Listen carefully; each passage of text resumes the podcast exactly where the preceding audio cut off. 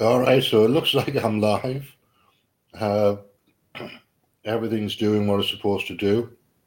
This is the first of a series of uh, live podcasts on a Friday afternoon.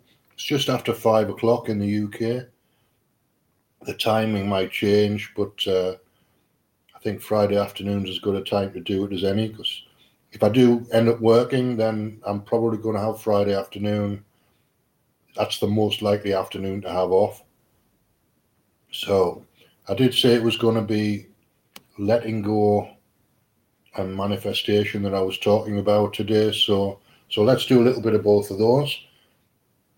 So letting go is something that's uh, that I associate with with um, emotional freedom technique and Sedona method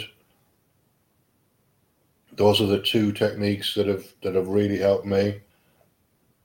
And also, be set free fast is a, a good a good technique to use. A good set of assumptions and a good process to use.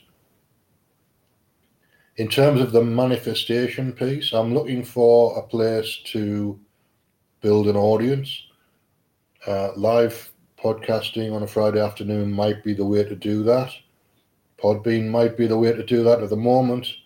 I'm on Podomatic and I'm on Anchor, and I've got a, a Saturday afternoon live radio show that goes out over the internet.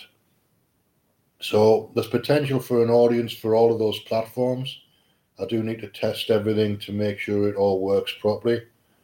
Uh, but that's that's my manifestation plan.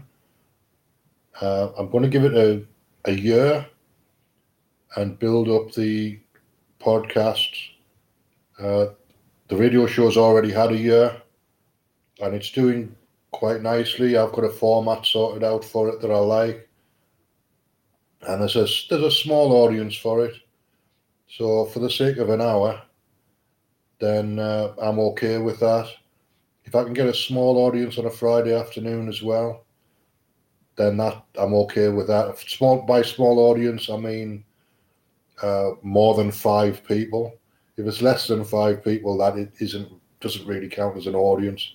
But somewhere over five people, ideally somewhere in the region of twenty-five or thirty people, I would count as a realistic audience.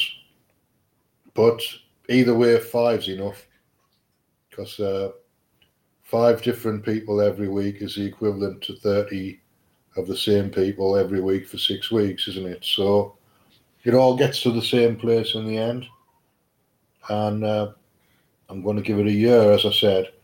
Uh, that's pretty much it.